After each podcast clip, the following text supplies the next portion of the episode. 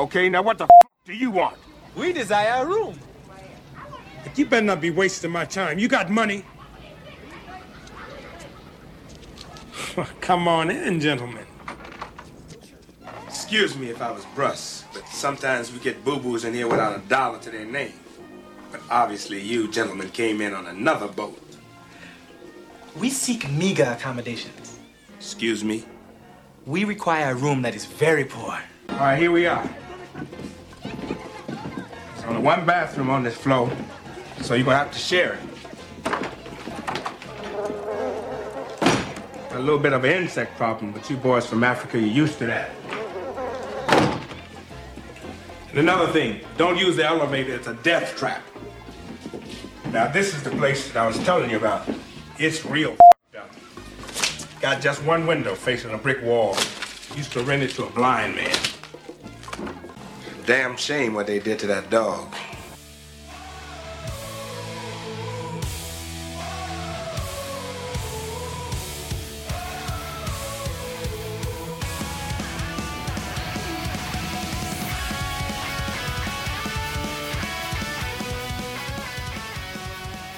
All right, episode 108, huh? This is the big one. What makes 108 the big one? I don't know. Uh, I, I don't know. I was thinking of an earthquake joke, but I couldn't quite make one on the spot. Well, that's a I think, that's a great callback it- though. yeah, I think uh, 10.8 would be a little, a little much. San Francisco was like an eight something, right? When it split in half and Superman pulled Lois Lane out of that ravine. Wow, that's a callback. Which Superman was that? Was that the first one? Uh, I yeah, I think so. I think it was. I don't think it was because two had Zod and the people Yeah. that were trapped in that glass case case Yeah. of emotion. And, And then- three, he fought Mr. T. no, he, he fought Richard Pryor. Hey, can you guys uh can you guys hold on one second? I need to um I'm gonna go get like a piece of paper so I can put it up on my screen so I don't have to look at Point Break Dave. Oh, oh man. I just can't even bear what I'm seeing here. Is that a is that a hospital that you're at? The curtain looks very ominous. Like there's a guy with raging diabetes next to you. That's the that's the curtain they they stretch around before they put me down like at Lone Star Park when the horse falls and they get the curtain out. Just for the single shot to the head. Dude, the the flu is the flu is no joke, man. And it was that the official diagnosis? Was it Uh, flu? yeah, it was flu. I got the uh the swab up the nose at uh at Care Now on Sunday because of course you always get sick on on the weekend, and they come out and they're like, "Oh yeah, you have the flu." well, first Did you get a flu shot? Yeah, I got a flu shot a few months ago. Uh, didn't matter, huh? The the whatever nurse or doctor or whoever it was comes back in wearing the the surgical mask the second time like oh yeah you have the flu Do they make you wear one to leave too? no Oh, because I, no, I didn't. remember I feel like the one maybe the one time I had it that they were like, Yeah, sir, you need to put this on before you go out of this room. well that's the one thing like you never want to go to care now unless you're really sick because when you're sitting in that waiting room you're like i'm gonna catch something if i know Oh I'm yeah. and the waiting room is always showing National Treasure on the TV, like every time. I'm I'm suddenly way more interested in going to care now. I'll tell you what I did yesterday, which I advise against. So they they gave me Tamiflu, right? Okay, please don't say that you worked out. No, no, I was in no condition to work out. Because that would be something Glenn would pull. Like That's day no one doubt. Tamiflu, like, well look, let's just get some lap pull downs in. No, but they gave me they gave me Tamiflu, and you're supposed to take one in the morning and one at night, like with a meal, and they give you ten of them, so it's a five day run. So, you know, I took my when I left the doctor it was like noon. Took one Sunday, took one Sunday night. Wake up Monday. For no reason, just pop two of them out and take them both. And then like I don't know if it was related to that or just something else, but like all day my stomach was just like churning and like you could hear it. Oh man. Do you have a Ginsburg incident? No. but then uh had to make the panic call to the one uh pharmacist I'm friends with and was like, "Hey, so do I take a third one at night?" And she's like, "No, definitely don't do that. Oh, wow. Just sit it I've- out." I don't think I've ever been on the Tamiflu before. I I think it helps. I Yeah. think it helps. Well, if you're if you're upright in talking to us just two days after a positive diagnosis, you're doing better than a lot of people because I've heard a lot of stories of people being basically wiped out for an entire week.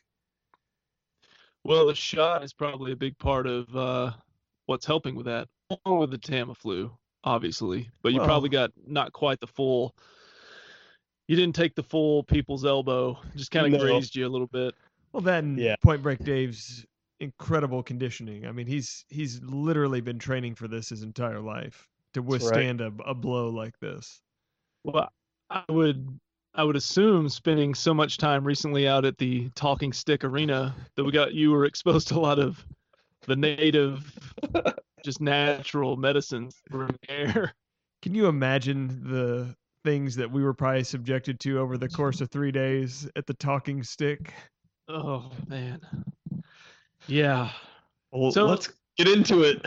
Yeah, let's talk let's talk the Royal Rumble trip. Uh I guess weekend before last out in Phoenix, Arizona.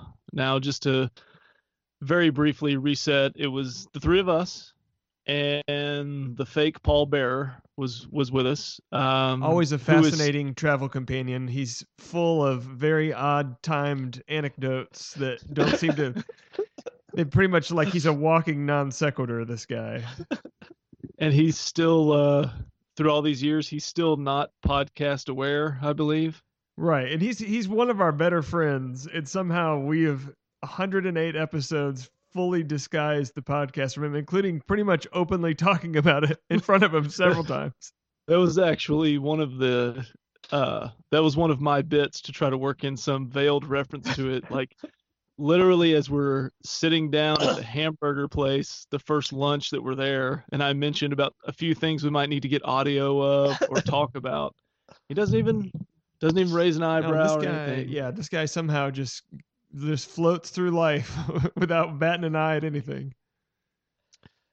So, uh, me and Dave and Paul Bearer, we flew out of Dallas, and Tommy obviously is flying out of, taking the propeller plane out of Nashville. Yeah, into, had to uh, had to Arizona. had to slum it on a Southwest flight, which I particularly don't like to do, but it was one of only two.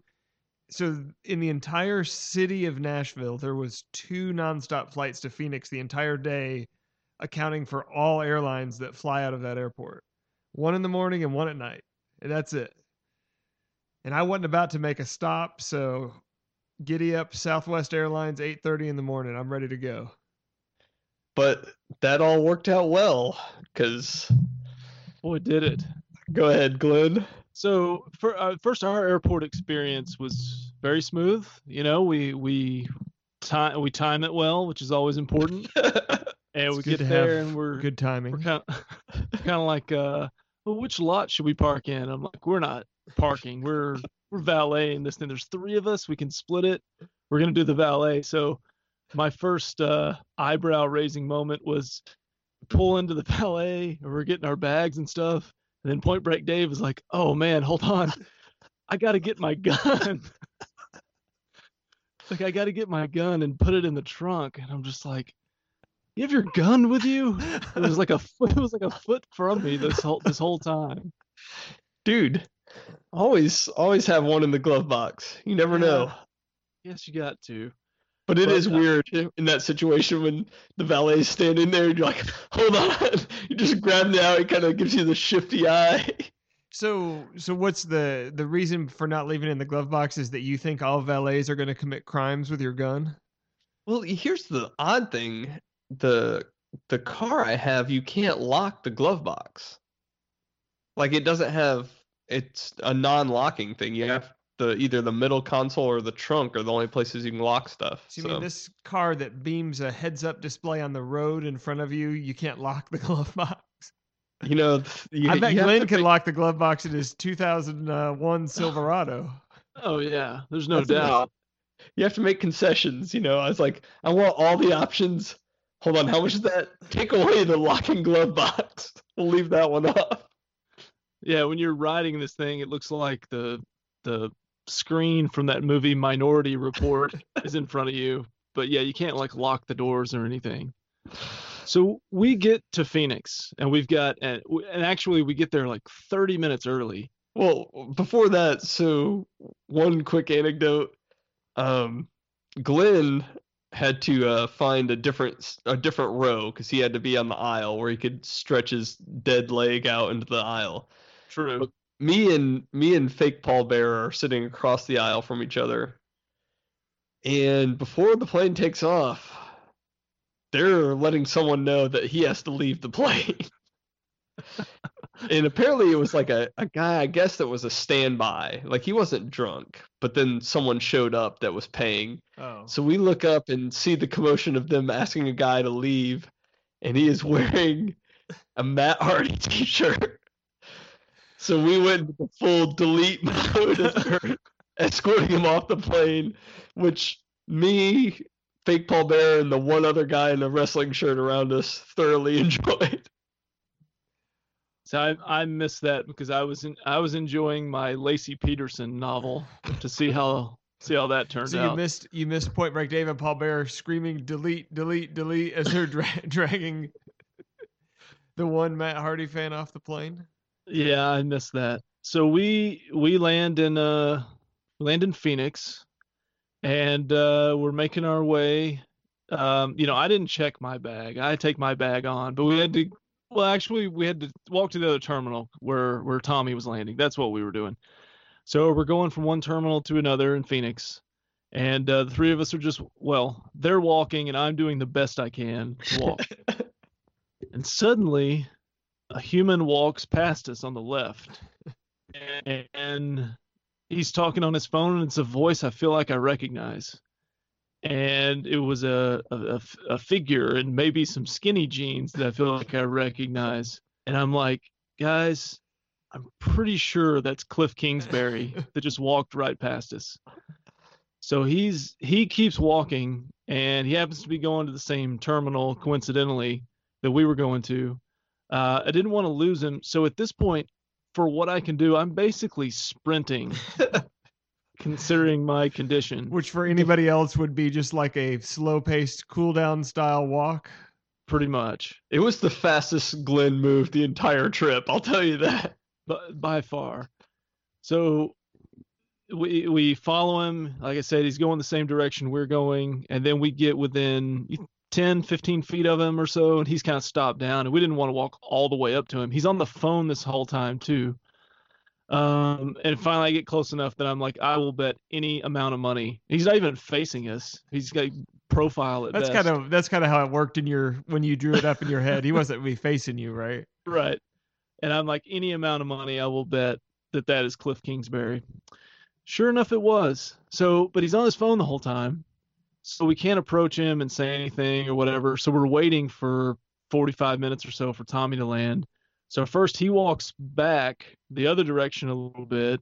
And we think that he knows we've been following him this whole time, just trying to get away from us.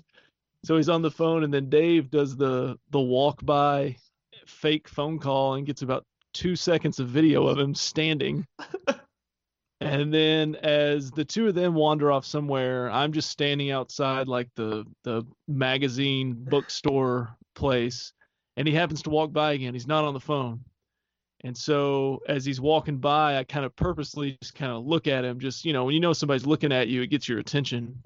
And he looks over at me, and I just kind of give him the, "Hey, coach, good luck this season." He's like, "Oh, I appreciate it, man."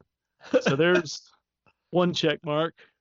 Interacted with one celebrity. Now, the idea that we had was that we were going to approach him and get him like a piece of paper or something and stand outside of Tommy's gate with a sign that said Tom, Tommy 2.0 on it. if it turned out Kingsbury is up for bits. That was going to be the plan. Yeah. But that is pretty. That is pretty funny that the probably the most famous recent Phoenix residents just hanging out in the Southwest terminal. Like they couldn't. He couldn't even afford to to charter a flight with uh as much money as he just walked into. I guess not. I think we investigated he was there to pick up his current girlfriend who was flying into Phoenix for some like charity golf thing. So you think he's he's rich enough that he could just buy a ticket to get right past security, and then just tear think- it up and throw it in the trash? I think that was the play. We didn't ask him. We probably should have. We the other question was, but he was walking by. But if he had stopped, like if he had stopped and been like, "Hey man, thanks, you know, whatever," and and not because he never broke stride. Right, Keep but, that that, but that's a smart man right there. Because if he knew if Oh, he yeah. if he broke stride, he was going to take about like a that one of you guys would have him in the yes lock about two seconds later, and he'd be there for fifteen minutes. So Oh, This is a the- smart- The this is a follow-up smart man.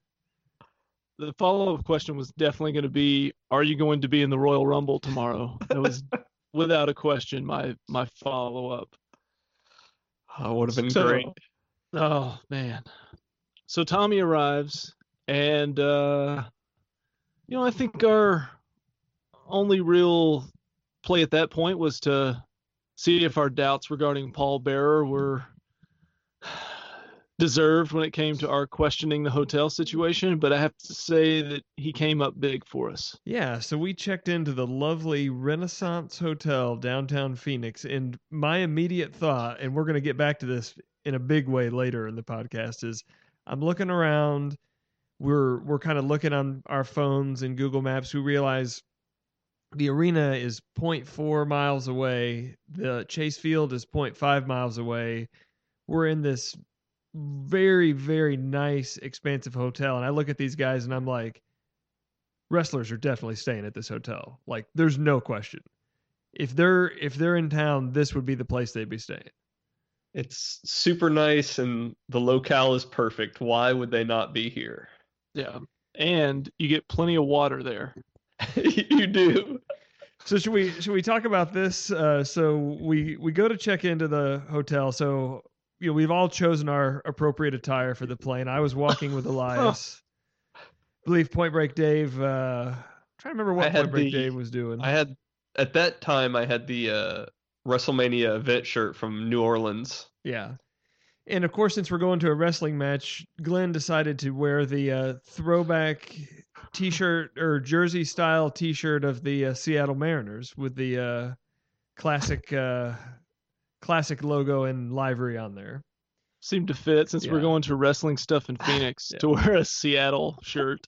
So, well, the first thing that struck me about this lobby is there there's a there's a check-in desk, and we've sent Paul Bear up there because, and we'll get back to this later too. He was clearly trying to big time everyone with his reward status with the hotel chain. The I think Marriott's the parent company of the hotel chain, so he's like, you know, guys, look, I got this. I'm gonna get us checked in early. I'm gonna take care of everything. So we're standing. And hold on, to his credit, his status got us a lot. Yeah. Oh, well, we're gonna have to investigate whether or not the uh, 19th floor lounge was all it was cracked up to be, but but we're we're conservatively standing 30 to 35 feet away from the check-in desk, and I swear to you, every single person that came through the lobby was like, "Hey, you guys waiting in line?" And we're like, "No." You see the 30 feet in between us and the line? That's where the line is. We're just standing back here. And everybody in a blazer offered us a bottle of water. Yeah, so the the the hotel staff very well trained for being in the desert, bringing water left and right. But that's when Glenn had his first interfacing with uh, the super fan, who was who was I noticed making everybody's shirt that came by because he was clearly hip to wrestling. So I saw him, you know, engaging with a young child, like, "Hey, who's your favorite wrestler?" So he he he was fully aware of what everybody was doing here, well, except for Glenn. Yeah, because he's never doesn't follow. He follows sports enter- entertainment, but not sports apparently.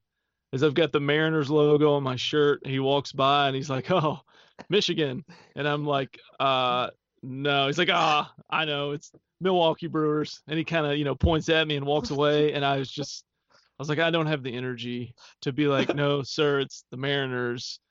Uh, why why would Milwaukee Brewers have M's on as like a plural or possessive on the front of their jersey? It doesn't make any sense The whatsoever. Milwaukee's obviously. Yeah, yeah, that's, What you're talking that's what about. we. Yeah. Did you see an article today about possibly renaming the Rangers? And one of the this this should not be taken seriously, but uh, one of the ideas was to model it after soccer. You know how soccer, like you have Barcelona Football Club, so Barcelona FC, to name them like Dallas BC, as baseball club. You think that's a good idea? Or like before Christ. That, if they had ever won a World Series, that's what it would have been. Okay, so let's. So I feel like I feel like so yes, fake Paul Bear comes up big. He gets us checked in a few hours early, and I think we all had pretty much at that point decided that it was time for hamburgers. Yeah, I like- Always. I did like that discussion of, yeah, guys, uh, let's go get something to eat, and we've got a few little time to kill before the NXT event. And uh, you know, there's no planning. I actually said I was gonna look and find, you know, like local places and And- blah blah blah. I did said you none were of that just on research. SeattleMariners.com. I was on localrestaurants.org as we were going down the elevator to go eat lunch. But what happened was we walked out of our hotel, we looked left and saw like a clothing store. We looked right and saw a hamburger place and said, "Oh yeah, that'll do. We'll just uh we'll just go there." Oh yeah, it, it- we walk in this hamburger place, and this was the first time uh, that I had this realization that I had pretty much every other establishment we went into the rest of the weekend. We walk in there, and I'm like, "Hey, everybody in here is in wrestling gear, including a girl wearing the full Finn Balor demon outfit." Right. And I'm like, "This is great because we're now. It's basically now we're down in a part of downtown on a weekend, and." Nobody's down there unless they're there for wrestling. There is nothing else going on but wrestling. So everybody there is of like mind of us. And then we're enjoying our nice hamburgers. Yes, that they The rest- custom custom built for us Yes. on Restaurant artisan buns. A nice window facing the sidewalk, and who do we see but the revival just walking Oh, past? yeah. Scott Dawson and Dash Wilder just walk right past. Not a care in the world. Yep. All fists, no flips. Must have looked like they're probably coming back from the gym. I Probably. think so. But uh that was probably the best moment of their weekend, to be honest. You don't think the non the nonsensical pairing with half of the authors of pain was above that moment? No. No, I don't I don't think it I don't think it was. So But- go ahead, Dave. I know I was gonna say, but that was uh like I said, we just the first thing we did, and we're surrounded by wrestling fans and having a brief glimpse of pro wrestlers out and about. The, the one thing that we did not do, and this was one, it was my idea, and two, my fault for lack of any effort or execution, was to just get any audio from random people. Because, okay, for one, I kind of need a good portion of a Baltimore incident to just start approaching strangers and asking them questions. But that first place that we went to, there was that guy dressed up in that vest and it could have had a whole just Baron Corbin line of questioning Oh yeah. It could with absolute ease. it could have happened. So if you guys know anything about me and Dave knows this for sure, but I don't like to uh I like to cut it close, you know, on my flights. I don't want to be there early. I want to I want to maximize my time. So there was some controversy about what the time said on the ticket, but to my surprise, we found ourselves standing in front of the Talking Stick Arena for NXT before they had even actually physically opened the doors to the arena, which this is a new experience for me. I'm I'm I'm used to the one that that that like the first pitch is like halfway between the mound and home plate when I'm taking my seat. So now we find ourselves as probably one of the first 20 people in line to uh to enter the event that night. But at the same time, what else did we have to do? Fair. well, I guess what we had to do was to go down to our luxurious sixth row floor seats and sit there for two hours Meanwhile, the the setup was not great. As if you had to go to the bathroom or the concession stand, there if was no a, way. if you had a torn ACL. Uh, well, yeah, but even if if you had to go anywhere, nowhere on floor level could you access for food or bathroom. You had to walk up 98 stairs to get to the. Our seats were so good that you could have been on the turnbuckle about a hundred times quicker than you could have been at the concession stand. Exactly. Yeah. So I I could have been delivering you- a coup de grace well before you were delivering a tub of popcorn back to your seats. So we were there for the the two hour pregame plus the event four four to five hours. I never, I barely left the seat at all, other than just stand up, sit down. I just was like, you know what, just hook up the bag to me. I can't make it up and down all those steps multiple times. This is yeah. This was this was a this was a uh, the whole weekend was a tale of courage for you battling through injury. But I got to say, when we walked into that place, and I I guess I I because I Point Break Dave took care of securing the ticket, so it was just more of a hey PayPal me this much, and I'm like hey I'm rich, absolutely done. when we walked in and I fully comprehended where our seats were, my excitement was hard to contain because we were so close to the ring and also so close to the entrance ramp that you could hear and see every detail of everything that was going on. It was I've never been in a vantage point like that for an event. Neither have I, especially like a wrestling event. That was that was so much fun being that close to it. Where, I mean, your your vantage point is essentially better than you get on TV, and it was Right. it was awesome. It was a good show. I mean, NXT they don't have as much of the theater that's going on. There aren't as many bits. It's more They got a few high flying action. No, there there are bits. I mean, uh, hey, mean, I Velveteen cons- Dream. We didn't get to see a lot of him, but he's he's got bits I need to look further into. I would consider the entire Street Profits existence to be a bit. Oh yeah, we teased that in the last uh last episode. Yeah, with the the fake Demarcus Cousins and the guy who literally jumped 20 feet into the air. that was insane. That was yeah, that was that was awesome. They got to work on those outfits still though. But They do. we did get treated to what some are calling, and of course it's very early, uh, so I'm aware of the irony in that. But a match of the year candidate between candidate, excuse me, between Ricochet and Johnny Takeover, aka Johnny Wrestling, aka Johnny, Super Bowl, aka Johnny Halftime, aka Johnny Gargano. And uh and I I mean again eh, I'm probably a little biased because we felt like we were part of the match. I mean I was pretty much ready to be tagged in at this point, but those two guys left it all in the ring for us that night. They were flying all over the place. Ricochet could be somebody I had no familiarity of before we walked in that night. Could be one of my favorite wrestlers now for a couple of reasons. yeah, uh, indeed. Got a couple uh, things going for him that I'm pretty interested in. yeah, so uh, great show, you know, wrestling wise, entertainment wise. We were very close to the ring. Uh, Tommy also extremely go- close to a uh, large drunk man. How would you how would you like to tell us about that? So The floor is yours. Dave, Dave, uh, Dave had made some jokes before because he's he's been to more of these big events than we have, but he pretty much said there's kind of a body type that you can expect for most wrestling fans, which is about 5'11", 280. So we we were commenting that as the row in front of us was filling in, that he says, "Boy, I'm glad we're not in that row because these guys were all just spilling over their seats, shoulder to shoulder." And then all of a sudden, the specimen arrives that just dwarfs everybody else. This guy is standing easily well over six feet tall, just a mass of a human being.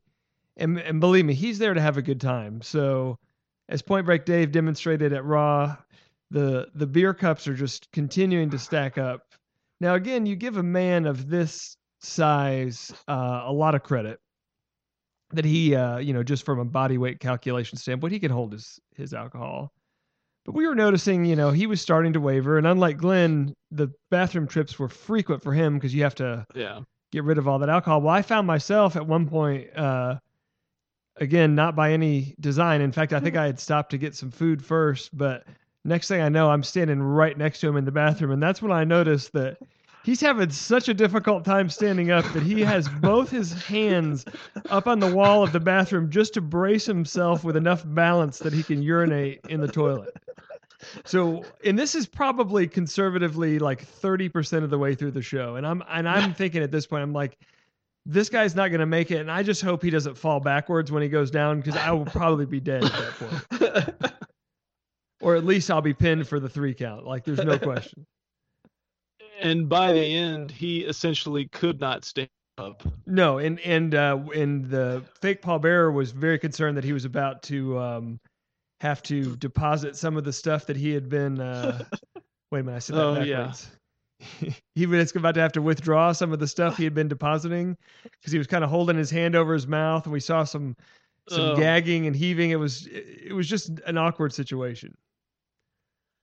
And uh, allegedly, the individual had recently relocated to Phoenix from Dallas. Well, you noticed that he was wearing a Frisco Rough Riders hat, which of all the things you wouldn't expect to see at a Royal Rumble in Phoenix, a Yeah. Frisco Rough Riders hat has to be pretty high on the list. Well, I mean- it also turns out that allegedly he played college football at Stanford and does a college football podcast with TC. So this is all alleged. I'm not saying this is the case, but allegedly the guy sitting right in front of us was that man. Allegedly. Allegedly, you figured it out because he allegedly made a tweet of his location that you were in the photo. Yes. As I'm scrolling through Twitter and I see a video and I'm like, man, that looks awfully close to where we're sitting. And at the end of it, I'm like, I'm looking at myself right now. yes. So we may have extended the uh, knowing not of podcast uh, to this individual, and we pray that he got home safe that night. Uh, he's tweeted since then, so he he definitely definitely still alive. So the dream over t-shirt was not applicable to his night. No, it doesn't. Uh, I don't think so. So, so yeah, I was pretty definitely. fired up though when we saw when we saw Velveteen Dream. Oh, at the end. He wasn't supposed to be there. I wore the shirt anyways. And I was pretty pumped when he walked out.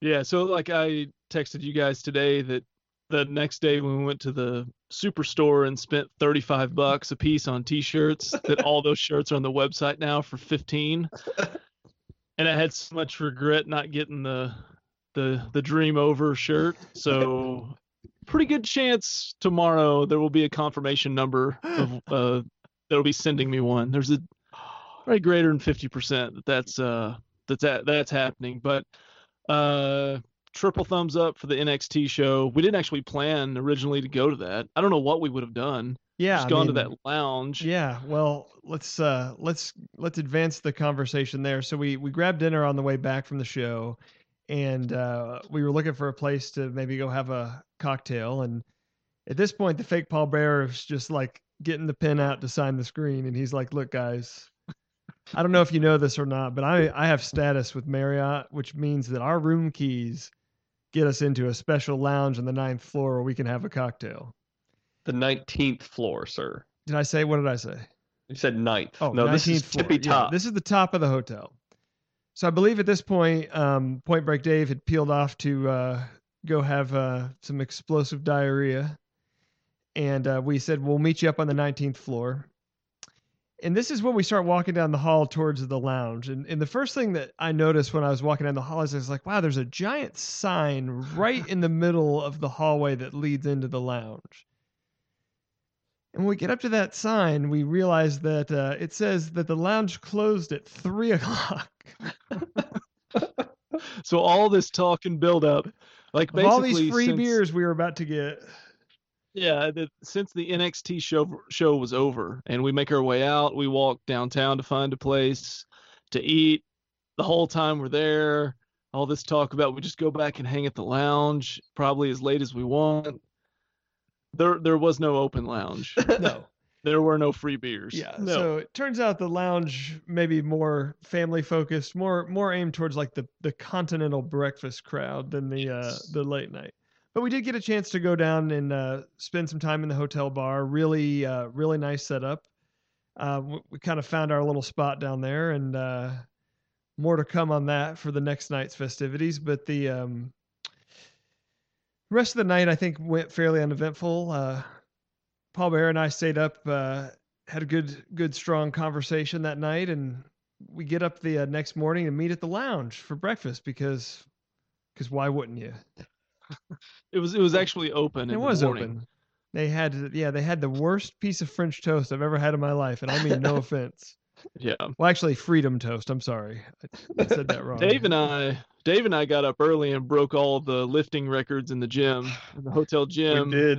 and then we stole the free apples, and then we met y'all in the lounge. I still can't believe that we're on a vacation away from our kids who all wake us up early and you guys get up at the crack of dawn to go in there and try to outdo each other in the hotel gym. Hey, you see Glenn? You think lats like that happen by accident? Yeah. You got to earn You that. Yeah, you don't sleep on these things. So because it was uh the mountain time zone, we knew that the event was going to start early earlier in the day than, you know, what you'd expect. I think we were we were kind of pacing our day to get back there about 4. So we had some time to kill, so we thought we'll go down to the fan access area, check out the superstore. Uh tons of merchandise for sale, lots of interesting people to watch. And then uh after uh you know, after doing that and um I'm trying to think Well, yeah, first, yeah. should 'cause we all? Well, because we got to get back to our second lounge experience before the Something to Wrestle podcast, because that's where I want to really focus my attention. Okay, Uh, but at the superstore, I think we need to go through that. Glenn did acquire a nice Drew McIntyre shirt. Yeah. So his his wardrobe set for the night. yeah. Fake Paul Bearer got his Seth, Seth Rollins shirt. And then That he did proceeded not- to wear it the next three days in a row. But but also ask us each day if we thought it was okay if he wore it again. Like, yeah, man. I mean, as long as you're wearing it on like the top of you, I'm fine. You know, no big deal. Yeah. I bought some I bought some merch for the for the family back home, which has also probably gotten about as much use as the fake Paul Bear. Uh, I think we had to we had to cut it at two days in a row for the sons Finn Balor shirt, which have made me very proud. And uh, and then we had tickets to go see a wrestling podcast, but we had a little bit of time uh, to kill. So of course, fake Paul Bear says, "Well, we got to go back to the lounge," and this is when we encounter the Super Traveler. This this almost ruined the trip to the Yeah. point where we almost just didn't even go to the Rumble. We And just booked a flight back. and I will accept full blame for this. If I had had any idea that this innocuous question that I asked would take things so far off the rails that Point Break Dave at one point just got up and walked out because he was couldn't stand to be there anymore. We saw a- Well- a fairly what I would say a fairly normal looking gentleman walk into the lounge. We were all seated, uh, had obtained our free water, which is a theme of this trip. And we had about 45 minutes to an hour to kill, Yeah, basically. So we're just hanging out. and I was uh, I was starting to get a little hungry just due to the fact that I didn't eat most of my French toast that morning. And uh, I see a guy walking in carrying a nice classic banana, and I thought, you know, we're gonna be eating lunch here in about an hour. Banana would be like the perfect thing to tide me over to lunch. You know, nice healthy snack. So, kind of catch the guy's eye, and I said, "Hey man, where'd you get that banana?" So, of all the things you'd expect somebody to say, he immediately is standing next to me and he's like, "Hey man, just take the banana. You can have my banana." And I'm It's like, I don't even like it. They they just Yeah. gave it to me. I just wanted trail mix. And Yeah. they gave me a banana. Yeah, he he's like, I didn't even want the banana, and I said, well, great, thanks. Well, then he goes and sits back down a little ways away, and not 20 seconds later, he's like, well, you guys won't believe what happened to me this morning. I'm so upset. I was supposed to be staying at the Hyatt, but after what they did to me, I'm over here now waiting for my room to get ready because I couldn't even stay there after what they did to me this morning. And I'm thinking to myself, we may have a pretty good story on our hands here. But boy, like if they're if they invent time travel, that's like the first moment you go back to. It's just when he says that, we all just like, well, all right, get up and walk out. So he proceeds to tell us just the this tale of woe where he flew in on an early flight, got to the hotel before ten o'clock, and uh, tried to check in, and they told him his room wouldn't be ready for a couple hours. And we were like, oh, okay. So then what did they do? Well, my room wasn't ready. We are like, all right. So so where's the big travesty come in? Most hotel rooms aren't ready at ten o'clock in the morning. Well, you don't understand. I travel all the time for work. And I said, okay. Well, they didn't have my room ready. And at this point, at this point, I'm like, okay, there's no more to the story. Like he he's waiting for us to react to the punchline that, that he's already delivered. At this point, Dave has like fashioned a cardboard cutout of himself in his chair as he has snuck out. This guy proceeds, it seemed like, for the next half hour to talk to us constantly about his travels and his work and all the places that he goes to. Yes, lots of odd travel bragging going on. Yeah, odd travel bragging, which there was some, you know, large cities, but a lot of it was just like he flew into airports in like Bumtown, Utah, and Ding Dong, Idaho, and stuff like that. And Waco. And Yeah. Waco, which we're like, there's an airport in Waco. we watched a whole TV show about it. Didn't mention anything about the airport. But Dave, Dave leaves. Um, Paul Bearer is just kind of he's zoned out pretty much as as usual. I participated in the conversation for maybe 10 minutes. I then just slowly pivot and rotate where I'm facing away and I'm just watching Yeah. whatever's on the TV. Meanwhile, Tommy is just stuck. He has Well, no way I took out. the banana, so I felt bad not engaging this guy. You took the banana Yeah. all right. yes, I took the proverbial banana. Never accept anyone's banana is the lesson that we learned. And what an energy drain that was. Like when we left the lounge. I was ready to just get uh, see if Southwest had a flight back. Like I didn't even want to go to the Rumble anymore. the lounge was disappointing enough and then we had to listen to that guy for almost an hour so but the next thing was to make it to the uh something to wrestle with is that what it's called That's right. Yes. Yes.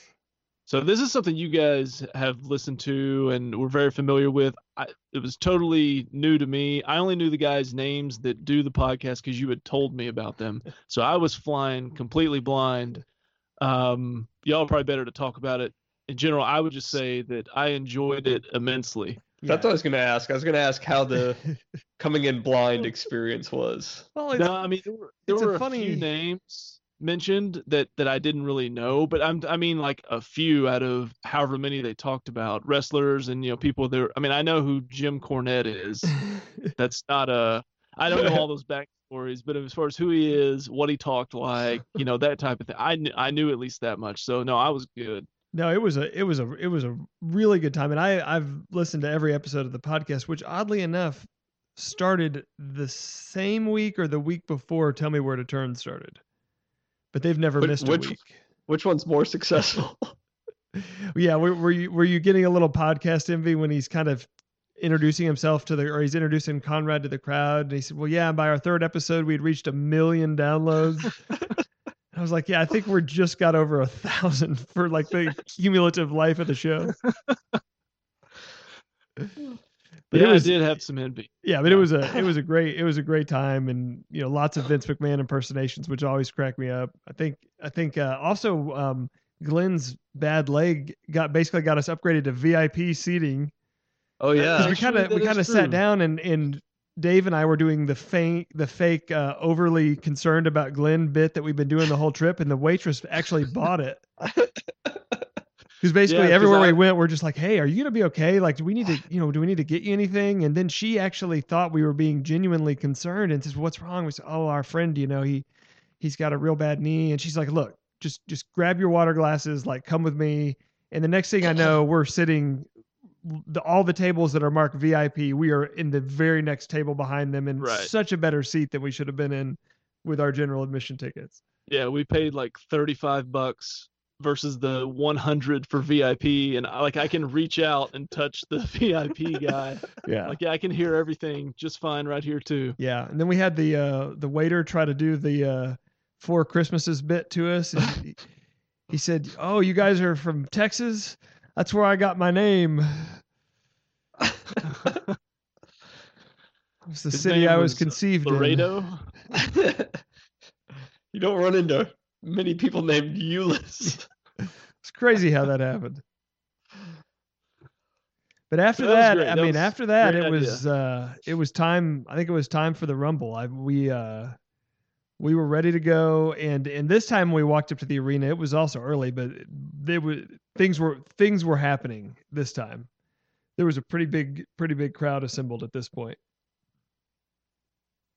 And I thought the I thought the venue was okay having it there. I thought the configuration we were our seats were on the floor, but we were in one of the sections in the back and on the next to the last row, I think. So we had floor seats, but barely. Yeah. and I think I think it, you know, as Bruce Prichard would say, hindsight being twenty twenty, I think we probably would have done better trying to go up a little bit higher or just just fully un, unpack the checkbook and just go for uh, you know, ringside seats at that point because the uh, configuration in the baseball stadium, I, I think the ring was basically at second base and we were probably just behind where home plate would be Yeah. and it made it and the other thing that was unfortunate is and i still haven't gone back and looked at it on the tv and i want to do that but um they had the the wrestlers entering from out of the dugout of uh i guess the diamondbacks dugout and coming up a ramp but it made it impossible to see from our seats because it was low Yeah. so you know kind of it kind of was uh kind of a uh unfortunate especially in the rumble like getting to mi- kind of miss the entrance activity uh not being able to see it from our seats which was was kind of a drag now not saying that little bit of negativity didn't outweigh the awesomeness of being there but yeah knowing what we know i think we definitely would not recommend that specific seating configuration Completely agree. I think at those big events, they put so many floor seats that if you're not going to be in the top 10 rows, then you're better off just going Yeah. going in the 100 level and sitting up a little bit. yeah and not to mention when- we were completely spoiled from the night before being so close to johnny wrestling that And that was the other thing that was kind of weird, and I guess it's just the configuration of the, the ballpark. But like when they had it at uh, Cowboys Stadium, we kind of had similar seats to ours, but they had started risers, so we were actually up a little bit higher. So that would have been a lot better. Like if that back section that we were in had been on a Mhm. riser, that would have been a much better situation. But I do want to take a brief moment here to talk about a big play that Point Break Dave made. Oh yes, chair Yes. expert.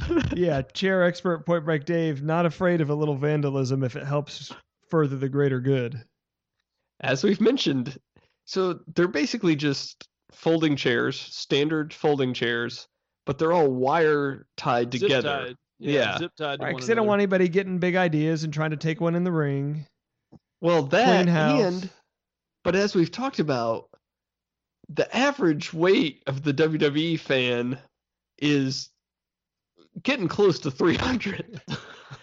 so when you pack several of those people in, you know, chairs that are right next to each other, you are going to be cramped.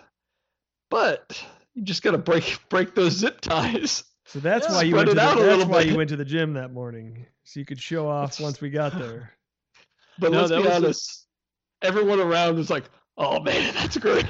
Yeah. No, that was a saving grace to give us some space, and the fact that we were sitting right next to the aisle because I, I mean, I had to get up and stand up a little bit anyway to stretch my leg, but I also needed to do that to see what was going on in the ring like half the time. yeah, i couldn't figure out what they were doing with that configuration because the aisles were huge uh Yeah. at the end of the at the end of the rows yeah we could have we could have pretty much just pushed all of our chairs out there and been and been in great shape think it had to had something to do with the sight lines from like the 100 level that was behind us. oh I'm sure I yeah was i'm sure it did I was standing up, you know, maybe not a majority, but like half the time, and never did I hear anybody be like, "Hey, delete, dumbass, delete. sit down. I can't see Daniel Bryan," you know, or anything like that. You turn around and you'd be like, I am Daniel Bryan. and uh but another coincidence uh just who we were first off uh once again tommy had a large man who didn't smell good sitting in front of him That guy was Guy real smelled right. terrible, and he didn't look like he should smell terrible, but he Yeah. smelled terrible. He looked he looked fairly uh normal. Looked, fairly normal looked like he was doing better than the guy the night before. no comment um and then me and paul Bear were on the very end and sitting right in front of us the fake Jian-Yang which, I, which I was very excited Who was about. who was wearing full AJ Styles oh, gear oh yeah and was really into wrestling. I was a big fan Oh of this guy. Goodness, he was so into And it. he, he has good hearing because he turned around several times to engage with us when we felt like we were just having a conversation oh. amongst ourselves. Oh Yeah, Tom, Tommy said something I think before even the the pre-show matches started that he thought was hilarious, and I. This is where it's good that I, you know, no longer partake too heavily because I really wanted to point out how much the fake Jian-Yang liked your joke, and he would have been sitting right in front of me the rest of the night. Yeah. But I just Four thought of hours it. later. I just thought of it and didn't say it. I just put it on a podcast. It's good. So All right. we're not obviously not going to go match by match, but No. the uh, the women's Royal Rumble um, had a you know exciting finish. Becky Lynch, who biggest star in women's wrestling, wasn't supposed to be in the match. She ends up getting in the match because somebody else gets injured. You can't see all the air quotes I'm doing here. Well, you guys can. Podcast. Uh, you know, heroic and big one of the biggest moments of the night, her winning the Royal Rumble, which means she gets to go on to WrestleMania to face the uh the um women's champion. I want to. I do. Whoa, oh, sorry. Uh-oh. flu, Oh, flu. dying. You Get the can't get the flu through a podcast, can you? I don't think so. But I want to bring something up to podcast court here. Because something we did for the both Rumble matches was we had a rotation of picks. Because we were going to do like, we had a bunch of ideas, fantasy drafts, other things, but they didn't release all the entrants. So you really couldn't do anything before the match started. So what we decided to do was we would just go down the row. All right, Glenn gets the first entrant, fake Paul Bearer gets the second, and we go on to when we hit four, then Glenn gets number five, and we all get an entrance all the way up to 28. And it's, and it's it's winner take all. Now it goes up to 28. Loser so- takes the fall. That's right. And it goes up to 28. Now, if if tw- entry 29 or 30 wins, the deal was all the money that we were going to pay to the winner. We find the first person that has one of their shirts on, and we just hand them the money and give no explanation whatsoever. Was And it- the that was the stipulation? and it, I think it was a hundred dollars, right? Something like that. It was eighty dollars. Eighty dollars. Four 80 times bucks. twenty. Yeah. Okay. So, as Tommy mentioned, Becky Lynch is the surprise replacement for Lana, Yeah. who's Came coming out, in 28. yeah, she came out number twenty-eight, causing me to And win that the bet. was- yep. That was Tommy's number. Yep. But we all partially called foul on this. And I want to let you know that if you go back and watch the event, which I did, there's two things. And I think Tommy owes us a refund of our money. One is Becky Lynch doesn't get in the ring until 29 and 30 have come in. That, but that again, that's her Uh, prerogative. And when she does, Michael Cole, who's trustworthy, he's our announcer, says, and Becky Lynch, the final entrant in the Royal Rumble. if you look at the official results, she's listed as number twenty-eight. Now, I think it's all. I think we need. I think we need our money back. If you can't go by the official results, what can you go by? Go I mean, by- this is a schedule for human beings here. Come on. but that was the biggest, the biggest moment of of the night. Yeah, and I think probably probably the thing that got the biggest reaction out of the crowd because everybody wants her to face Ronda Rousey at WrestleMania, Right. which it now seems like is going to happen. And until she waltzed out there, I thought I had it made because I drew Charlotte Flair and she's just throwing people into the stands. And I'm like, this is going to be the easiest 80 bucks I've ever made in my life. But once Becky came out there, I was like, yeah, this is not this is not happening anymore. This is this is money that is that is now gone. So and we did the same thing for the men's Royal Rumble. Obviously, I I had think the worst draw. Every time it's my number, it's like, oh, it's me. All right, there's Titus O'Neil. so anytime Dave had somebody, it came up his turn in the draw, whoever it was got introduced, they waltzed or maybe ran, sprinted out to the ring, and it was like they got in, and then it was like the the the shot from the Fresh Prince of Bel Air when Jazz gets thrown out of the house. like immediately, that's what happened to all of his all of his entrance. So So- disheartening. I feel like this basically just came down to who Tommy and Paul Bearer had, like even throughout. Like I, I didn't have anybody. I don't think in the last five or six. I all my guys were gone. And as we all knew, Seth Rollins ended up being victorious. As soon as Paul Bearer had that draw, we knew it was over. Yeah. Even even though they threw a swerve at us because the night before they were promoting Rollins and Lashley on Raw for their Intercontinental title, and we're like, well, if that's the case, they're not gonna have him win this because then why would he be taking him on on Monday night? So What about the other swerve Yeah, that we say there noticed another- at the podcast yeah, show? Comedy Club swerve too. uh, wait, oh zigzag. Yeah, Yeah. when we were leaving the podcast, it said Dolph Ziggler would be appearing at the Comedy Club to do a comedy show at 9:30, and he had gone out of his way on Twitter to tell the paper and stuff that he wasn't going to be involved, even though he lived in Arizona. And then, I think what was it, number 28 or 29 hits, and He's here to show the world. yeah, he's here to show the world, and then immediately knocks out McIntyre. Yeah, Just didn't see much tough, after that. a tough deal was- for mine and Dave's Bovada money. yeah. I was just crying. So Yeah, I didn't see You much. of the slowly turned of your the- shirt inside out. And, um, but the only other uh, big match, the Universal Title match, which Dave, you went back and watched these. I didn't watch that one. Okay.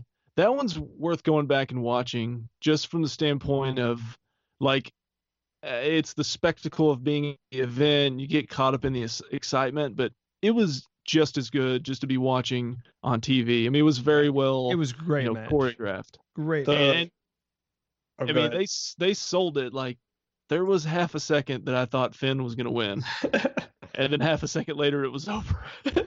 And then in that half in that half a second, I had thirty or uh, three fourths of my uh, shirt off, and and just kind of put it back on and sat down as the uh, F five was delivered. And yes, indeed. and that was uh, and that was it. So So back to the That- hotel for some post match cocktails in the hotel bar, and things are good. We're in good spirits. We've had two great nights of wrestling. We got we even d- ordered some desserts. Like I mean, because why wouldn't you? we've got our usual seats. Yeah. The bar kind of has some a bar and then some tables and then little area of couches that we uh apparently set our flag the first night and like, hey, this is where we are. So I don't know. We've been there an hour, hour and a half, and I had to use the restroom. And I'm walking out, and I see a large African American man walking past me, and I'm like, "Hey, that's Titus O'Neil." So I go take care of my business, and I hurriedly run back to the guys. I'm like, "Guys, I just saw Titus in the lobby. He's here." And then we we turn around and we're like, "He's sitting at the bar," and we were so excited because the night can't possibly get any better. Titus O'Neil is in the bar with us. Completely by himself and like not being bothered. I think I saw one guy go up and talk to It's him. but Titus yeah. O'Neil. I would have gone and talked to Titus, but But then, shortly thereafter, all of that suddenly changed. So, Tommy, did you just see her when she? Well, I Walked saw in the lobby, I saw or- a little commotion in the lobby, and not in a in a big way, but I just saw some some kind of a group of people and everybody kind of whipping around, and then kind of in the middle of that, I'm like, wow, there's somebody that looks exactly like Becky Lynch limping through the lobby. And then I realized, OS, it is Becky Lynch. She's walking through the lobby. She's staying at our hotel. And then it goes from she stayed at a hotel to she's making a left turn and she's coming in the bar where we are. Where everyone proceeded to stand up and, And give cheer, the yes. give the ovation. Yes, that she rightly deserved. Absolutely. Oh, absolutely. So Still then I- selling the knee injury. Yeah, so oh, selling the knee injury. So she's sitting at the bar, and of course we're all doing like we did with Cliff Kingsbury, and we're trying to get spy photos and not look like we're gawking. And then we start having the discussion of like, okay, how how do we play this? Because we don't we don't want to annoy. We don't want to be annoying. She's she's there at the bar. She's kind of got some people with her, and it, it would have been a pretty, Pretty- aggressive move Yeah. you you would have had to pretty much just be like, you know what, screw it. I, I don't care if I annoy her. I'm I'm gonna make the play. I'm gonna go over there, break up. You know, clearly she was there with friends that had come to the show. I'm gonna go just insert myself in the middle of this and and and you know whip her, beat her down, basically. Pretty quickly, she in her group, I think there was maybe four or five others, got a table. Yeah, in the so back. they were no longer just yeah. like standing at the bar. They were, like Tommy said, you would have had to purposely go and insert yourself in the middle of their dinner. Yeah, so we we had some conversation about you know what we would do, and we and I was like, I'm not doing anything. Like you know, if she's there, I'm not interested. I'm good. Yeah, and the the bar manager was basically shaming us for not going over there and all four of us getting pictures, interrupting their meal. We're we're playing it cool, and that's Yeah. just I feel really uncomfortable doing that. No, I do too. I would have, I would have, I wouldn't have even know what to say if I went over there. So I'm, I'm like, you know what? Uh, let them enjoy their meal. She won the Royal Rumble. We got a picture of her standing, you know, ten feet away from us. That's good enough for me. I'm happy. Well, and soon thereafter, Tommy had to catch an early flight, so It's- he had to. difficult being important and responsible. he took his Finn Balor gear and his bananas and went up to the room. We hung around for another hour or two. It was, Plotting. I guess, Plotting around one. I guess around one, they did last call, I think. Yeah. So me, Glenn, and fake Paul Bearer have now essentially closed down the bar. And there's us at our our fancy little spot, the Becky Lynch party, and maybe one other guy at the bar, but other than that it's empty. Well, the fake Kurt Angle was still there That's right. with with his with his crew because we at this point we're just discussing. I'm still. I'm only a couple of old fashioned and maybe a couple of uh, ultra, and so I'm I'm still okay. I'm not up for any. I'm not climbing the fence. You're not anything. having to use both hands to hold you up at the urinal. no, Dave has ordered like ha- however many old fashions, and he nursed this one at the end for like an hour and a half. I was feeling it, man. I had to slow it down. Yeah. So at this point, we're talking scenarios like, what could we do? And you know, I had a few ideas. I'm like, one, you know, if you see it, you can pull the uh, like there's an opening at the table. And you just kind of casually walk up and just sit down confidently and be like, "Sorry, guys, there's not really any other seats in here, so I'm just gonna grab this one." and hopefully you're not immediately exited but if you get a courtesy laugh then you can just be like hey can i get a picture and you know you're good but at least that's you know that's kind of and my other idea was to go over well we had a bunch of ideas but i know one one of mine was to go over and just kind of get their attention and point across at the fake kurt angle and be like check out this kurt angle looking mother effer over here. What's his deal? Oh. so but it progresses. We're we're just kind of just we're not really nervous or anxious about going over there. We're just coming up with random scenarios of what we would do Fi- finally dave is basically like screw it as he's slowly nursing the old fashioned he's like screw it i'm going over there. I'm just going to do it. I can't. She's here. I cannot leave here without getting a picture. And i'm like oh okay. And he's like but first i gotta go to the bathroom. Like, all right, you know, no big deal. So he walks off, and uh, me and Paul Bearer are just sitting there talking about something completely unrelated for you know a couple, two or three minutes, and you know suddenly kind of like the Kliff Kingsbury effect when someone's walking very close to you, it's a natural tendency you just kind of turn and look. Well, where we're sitting in those couches, there's like a wall kind of barrier. I mean, it's not very tall, but it's just a barrier between that area and the actual bar proper area, if you will. Well, Becky Lynch gets up and is walking right beside us. Like she, she's couldn't be more than five feet from us. And the obviously the ravishing red hair gets my attention immediately. And she's walking, she's by herself, and she's got kind of that look on her face of I'm looking for something, but I don't know where it is. And it was you she was looking for. Oh, that would have been The the best. But Daniel know, Bryan. I was like, I'm just gonna take a shot, and if I if I'm wrong as to what she's looking for, all she's gonna do is just be confused or just be like creepy guy, you know, whatever. So I can tell she's looking for something. I assume it's the bathroom, and I just kind of where she can hear me. I'm like, hey, it's up there on your right. You can't you can't miss it. It's right over there. You know, something like that. And she's like, okay, thanks, like that. So we've had a conversation. So now she walks out of sight and basically me and paul bearer are doing like little girls like holding on to each other and jumping up and down because we talked to becky lynch. And then i immediately no we didn't do that but after about 10 15 seconds after the interaction i literally did jump up as much as i could but and i was like oh oh my god. Because i did have the idea of i need to text dave and tell him that she's gone to the bathroom so that when he comes out, he can act like he's just hanging in the lobby and then he can get his picture. So I fire off a text and it seemed like it took me forever to type it out. And I'm like, dude, Becky just went to the bathroom. When you come out, don't walk back all the way over here. Just wait for her somewhere around there. And there, I was, there's your shot, right? absolute superb planning by Glenn. So the the bathroom in question had like a weird like three doors you had to go through. This weird hole in the wall. I don't know how it got there. No, so I'm walking through, you know, kind of like the whatever third door to get out into the lobby, and I'm looking at my phone and I see Glenn's text, and I'm like, oh, you know, this is he's right. This is perfect. so I immediately stop and turn around so I'm facing the doors of the bathroom It's not awkward at I- all.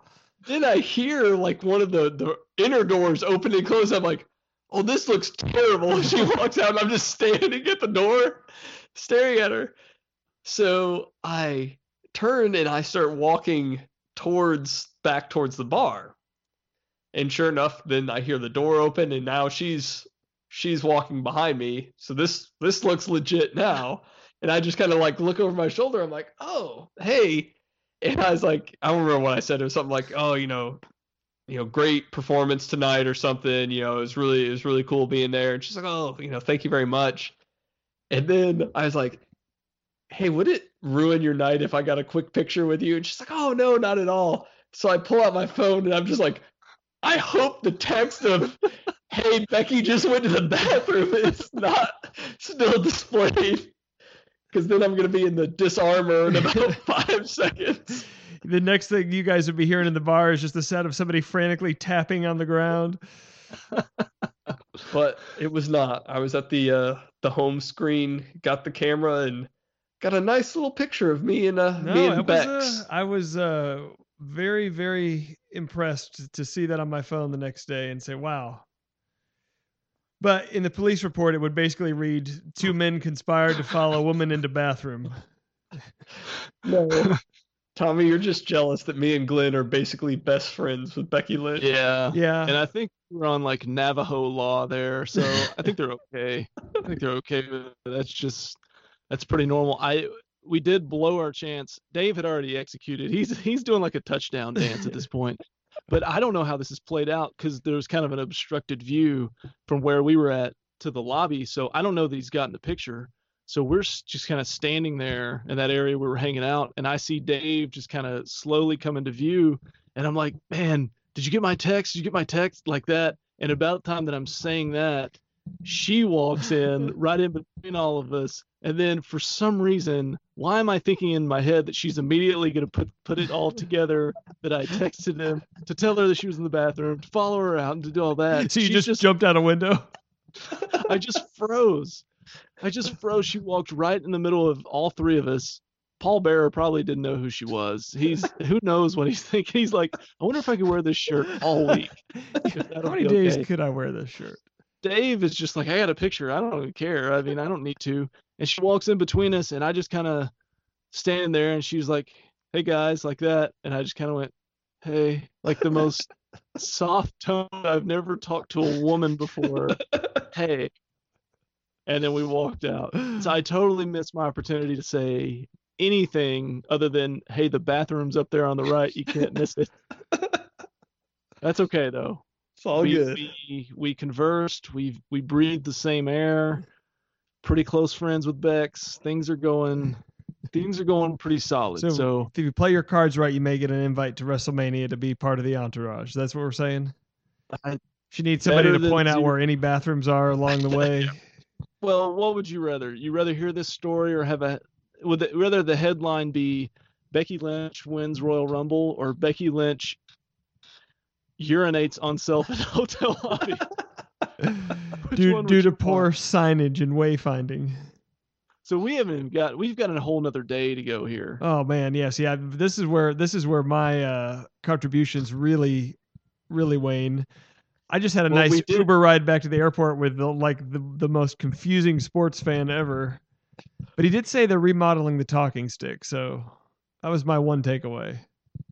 Well, that morning we did uh all go back to the lounge for breakfast, and I believe all three of us at different points told Tommy, "Listen, no matter how bad you want a banana, don't Do not. ask."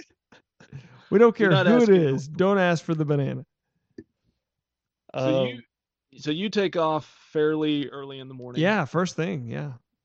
You didn't miss a whole lot when it comes to that day. No, no. First off, the only thing you missed was the again all-star hotel work of Paul Bearer using his status and points to negotiate a four o'clock late checkout time, because we we had breakfast. We go back to the room. It's like ten thirty, and I asked him. I was like, "Well, what's the checkout time?" He goes, "Oh, I think it's noon."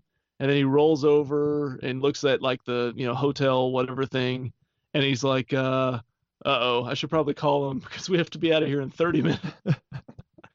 so he calls to get a late checkout, and I just hear the conversation. He asks for it. He's like, okay, yeah, I think that'll work. And he hangs up the phone. He's like, we don't have to be out of here till four o'clock, which was great because I think we all did a little bit of work. Yep. But I also took, I think, approximately three naps, and we watched HGTV pretty much all day. that was pretty much how it Wow. went. But then uh, that night was Monday Night Raw, and very solid seats for Monday Night Raw. Oh yes, yeah, it looked like you guys did pretty well with that. We did, and uh, it was a good show. We got Yeah, to think- see we got to see Bex on Raw, which is rare. She remembered you guys, right? She waved at you, pointed you out in the crowd. We're pretty sure she was gonna bring us up in her in her promo when she was talking about. And the two guys I met last night, they know I'm going to WrestleMania. what we really had our fingers crossed for uh, was that she would come out and be making some speech and be like, "You don't know what I've experienced this weekend. The thrill of the Royal Rumble, this, that, or the other. I had a guy follow me to the bathroom just to take a picture." but we didn't we didn't get that. But it was a great uh yeah, it was great Raw. I feared and maybe still fear because for whatever reason I wasn't expecting her to make an appearance during Raw. But when her music hit and she walked out, I definitely had the surprised face that you see on the promos. So hopefully there wasn't a camera that uh It was right in your caught me. face. yeah, hopefully not. I, I think we still had some good bits. Um Paul Bearer obviously wearing the Seth Rollins shirt again. Again, Um, I think the one thing that I, I still laugh about at least once a day was they had a uh, like a 10 minute segment about the Make a Wish Foundation and these kids that you know they got to meet several several of the wrestlers and hang out with them. And our whole deal was that Drew McIntyre was going to be there. It was just going to claymore kick the kids and then yell at them that this is what you wanted. You did this to yourself. and just stare them down. Which I don't think that hit with anyone other than on our row. I don't think it No. was, uh, Wasn't a, it didn't play well in like wide release. Just no, kind of you kind of had to be there. pop. Yeah. But the uh yes, the constant in Drew McIntyre voice, this is what you wanted. when fake Paul Bearer was trying to buy one of those huge cookies. This is what you wanted. Yeah, they sold chocolate chip cookies there like the size of a frisbee. yeah, and if anybody's gonna buy one, we, we know who that would be. Fake Paul Yeah. Bearer. So uh I think the last thing, because we're pretty late here, I think the last thing was we do need to touch on the final hotel. Yeah. So uh, I'm trying to to think back. So we left our stuff at the at the Renaissance. Yeah. Oh yeah. Okay. Okay. And so we left our bags there. We go back, catch an Uber to the other hotel that's that's closer to the airport. I mean, like one of them was five miles away and the other one was two. Yeah, you know So- the Renaissance was six miles from the airport. I don't know. Yeah. I don't know what close to the airport is in your book, but if you can get there in less than ten minutes, I think you're close to the airport.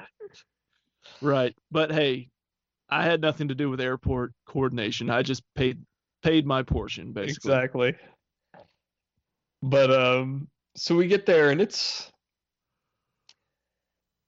I don't I don't even remember what hotel it was.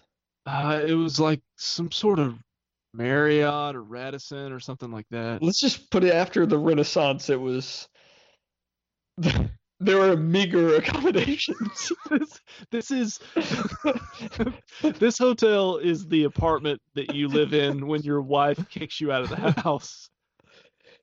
so we get Is there basically what this place was. and now we're you know we've we've lost Tommy back to Nashville. So we're we're going three wide. So fake Paul Bearer who booked the hotels like, well, I just got one suite, two bedroom suite for this last. I'm like, all right. So we get there. So you got one room with a I guess a queen, one with a queen. And then I'm like, you know what? I'm gonna give Paul Bearer pass because the Renaissance was awesome. I got a picture with Becky Lynch. I'll take one for the team, and I'll sleep on the pull-out bed couch. Dude, I haven't done the couch bed since I was probably like 12. That is a horrible experience. I think because I only got a little bit of a look at the bed and the its meager accommodations. I think the experience would be like if Braun Strowman just repeatedly slammed you into into the mat all night long. That's what it was like sleeping on that thing. Well, the next morning, fake Paul Bearer asked how it was. I was like, well, if I had to compare it to a tag team, it would be the bar. Because there's just that one bar, man, right in the back. But then the last uh, bit of, we got down to the, we were waiting for the shuttle, and hotel manager guy sees the Seth Rollins t-shirt, which is now on day three. And it's like, It's just in tatters at this point. oh, you guys been going? And we're like, yeah. He's like, you know, did you go to did you go to all all the shows? We're like, yeah, we did. You know, NXT, the Rumble, and Raw. He's like, so you're not staying for SmackDown? We're like, no. He's like, well, I w- I'm saying for. I'm doing SmackDown too. He's like, I'm doing all four. We're like, oh, that's great. And he's like, you know, the, one of the wrestlers is staying here. and we're like, oh yeah, really? And he's like, yeah. He's like, I can't tell you who though. But let's just say if I could, it'd be glorious. Which of course I'm I'm like, "Oh, why not just you know like the most obvious clue ever?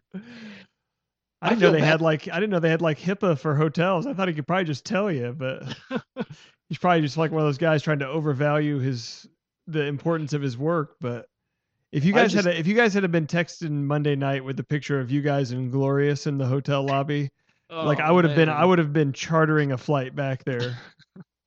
I was just laughing like we'll wait around, you know, because we all want a picture with Bobby Roode, and then like Gable walks out, and you're like, oh.